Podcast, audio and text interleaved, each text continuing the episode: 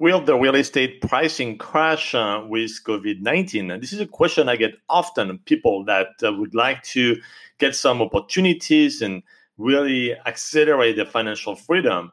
And um, it is um, really something that uh, may happen just once in a lifetime. There's definitely a big crisis with COVID 19, and there's going to be a lot of opportunities.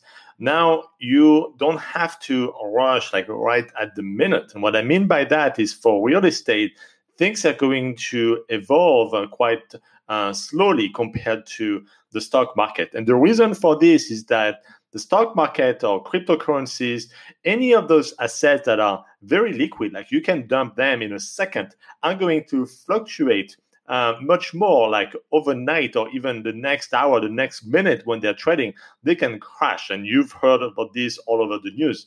For real estate, it's not as liquid. Like you can sell your home in the next second and buy another one in another second and so on. It just does not work this way.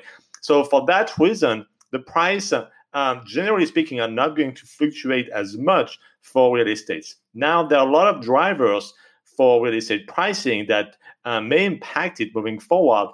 But um, I do believe that there's going to be some spot opportunities with motivated seller. Is it one in a hundred, one in a thousand? This is really depending on the market that you're in.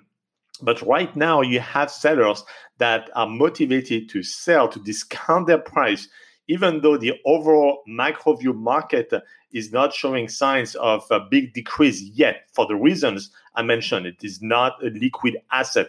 Now, over the next two to three years, and that's really what happened for the 2008 crisis, uh, you're going to see some opportunities emerging. And that's really how long it takes to have the market get lower if it gets lower in some specific cities.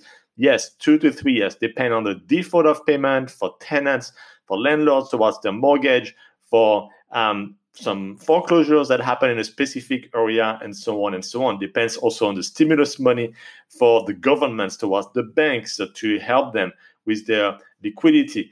And that is some, uh, something that you need to look at very very closely moving forward. So to summarize yes there's going to be opportunities. There are right now with motivated seller overall for the market for some specific cities that is not something where you have the answer right now. You need to monitor the market, but don't feel you're in a rush because that's going to be about two to three years long, meaning a window of opportunity uh, for you to grab some great assets at a good price.